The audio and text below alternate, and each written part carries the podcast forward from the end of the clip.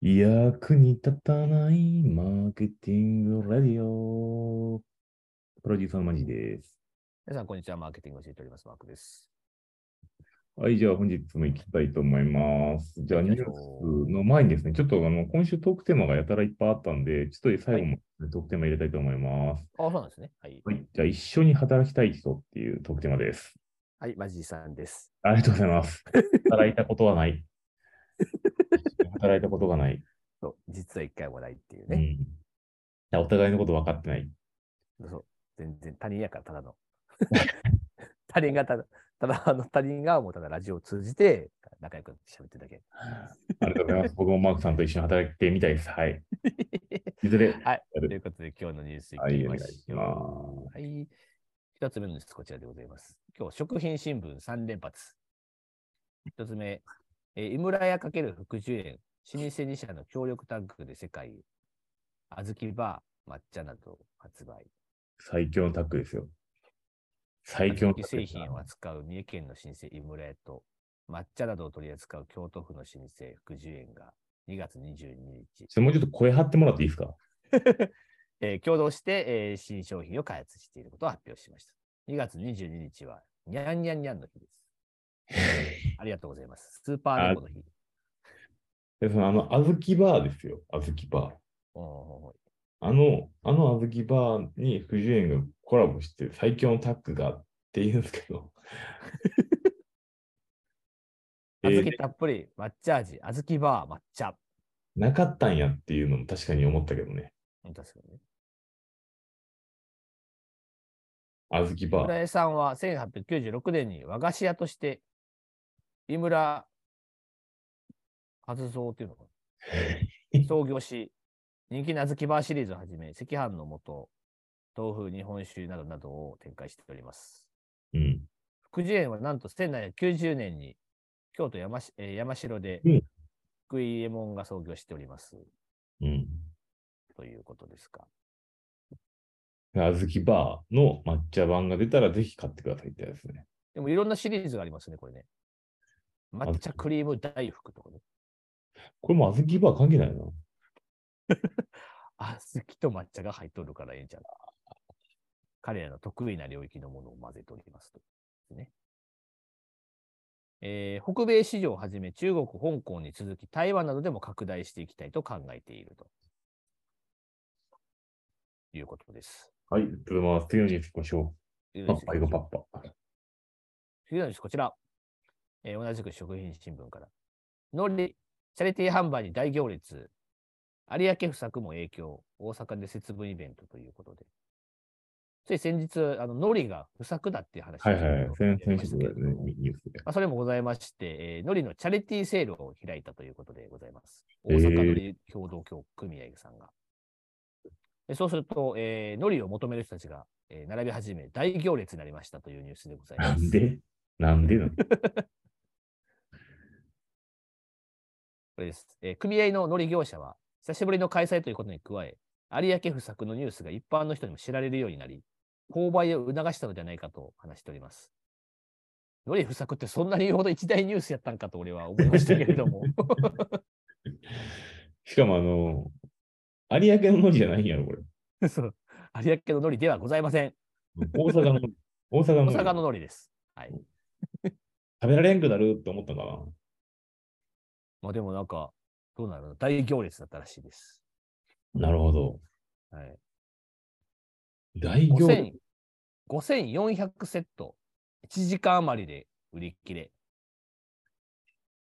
これ意味わからない。5400セットを500セットを用意したって、多分5400円なのかなね。どういうことこれ？ね、わかんない。あ、そうか200円のやつを5400セット、福袋を500セット用意したけど、1時間でなくなったと。そうそうそうそう。えぐいな。のりそうい。うことです。これめちゃくちゃ売れたというニュースでございました。うん。それ以上、それ以下でもなく、。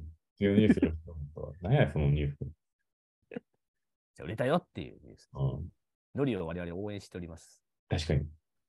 なくなると困る。なくなるところから。そうあって当たり前のものと思ってるからね。日本人としてはね。なくなると困るから、ちょっと海洋系のね、新規事業やらなんで。次行きましょお願いします。次のニュースはこちらでございます。同じく食品新聞さんから。ファミリーマートが、これ何回読んでもおもろい。ファミリーマートが断絶した世代間のコミュニケーションをつなぐ架け橋に生コッペパン開発。目的が壮大なテーマで壮大なテーマでコッペパンが開発されております。こんなテーマで新商品開発したかんやん。断絶した世代間のコミュニケーション、何回読んでもおもろい、これ。店頭で見る限り、そんな風なイメージなかったけどな。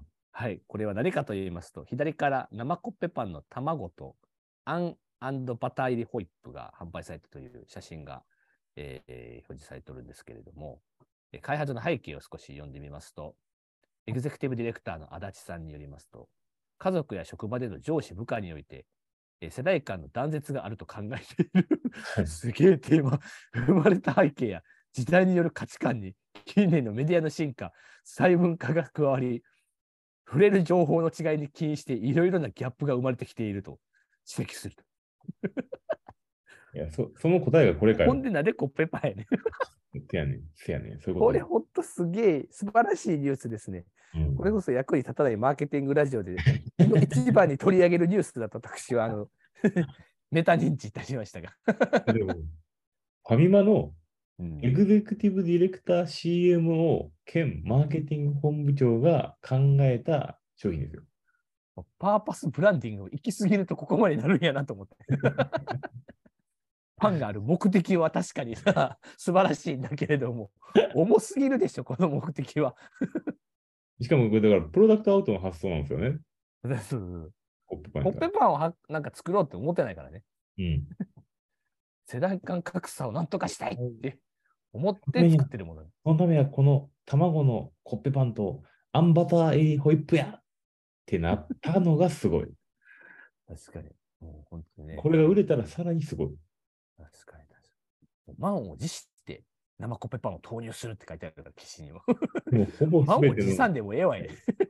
ほぼ全てのチャンネル、そのファミマのチャンネルって結構まあその広告場所って決まってるんですけど、うん。テント入り口からサイネージから全部このコッペパン入れてましたから、もう確かにな。本気度たるや。でもなんか、コッペパンって確かに、給食の時にも出てきてたけど、うん。牛乳と一緒に食うとなんかちょっと、ミルクコッペパンみたいなやつあって、なんかちょっとうまかったんだよね。声が。今思い出した。どんどん声が本部長の、本本部長の思い思惑通りになってるわ。今思い出したもん。かでも、本当の思惑は何かで言うと、はい、本当の思惑は。パンを分け合うっていうところだと思うんですよ、これ多分。ああ、なるほど。断絶なんで、コミュ一人でニケーション。食うわけじゃなくてね、そ昔コッペパンというものをおじいちゃんおばあちゃん食ってたんやでって言いながら、こう、分け合う。今のおじいちゃん、おばあちゃんは多分食べてへんし、コッペパン食った世代ってどこなんや？給食にコッペパンが出てる世代って。俺らやろ。うちら世代か。うん。4、50代を狙っとるのか。俺30代から50代コッペパン出てたけど、うん。分け合ってなかったで。あそうね。一人一個配られてたから、ね。しかも、あの、卵も入ってなければ、あんバターも入ってなかったで。確かに。ただのコッペパンだ。ただの、あの、もう、プレーンなコッペパンうんか揚げてた。でもここでね、あの素晴らしいこと言ってらっしゃいます。うんコッペパンにはこれまでバサバサやボソボソといった水分を奪っていくイメージが一部あったことを考え、いろいろな製法を試して、ネガティブな印象を一掃できるような驚きのあるしっとり食感のコッペパンを開発したと胸を張らしいでもね、これね、マーケター的に言うならだよ。すでに先行してそのバサバサのボソボソのイメージがあるなら、どうせバサバサやろと思いながら、買わへんやろ。どうせコッペパンバサバサやろと言いながら一応それを覆すために生ってつけてるから。あ、確かに、確かに、確かに。しっとりとしてね。そう確かに。キャッチコピーこれやわ。懐かしいのに新しい。しっとりっち食感って書いてある、ね。生コッペパン誕生。まあちょっとこの週末はね、我々インフルエンス力ないけども、この生コッペパンは1個はちょっと試してみようかなっていう確かにね。ね。はい。えー来週の時にでも報告はい。します。ということで、来週もよろしくお願いします。バイバイ。はーい、バイバイ。また来週。